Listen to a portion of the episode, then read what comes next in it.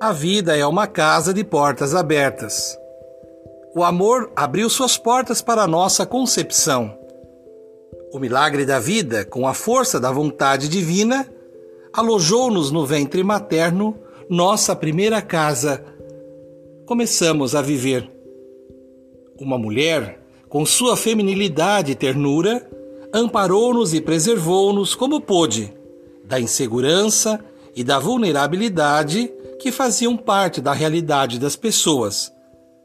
Com a mágica do tempo, no dia oportuno, conhecemos a luz. O mundo abriu portas para nós, e nos braços de pessoas que nos deram amor, começamos a conviver. Com confiança, agarramos em suas mãos e fomos abrindo portas, as mais coloridas para a infância, as mais atraentes para a adolescência as mais seguras para a juventude e as mais resistentes para a vida adulta. Começamos a sobreviver.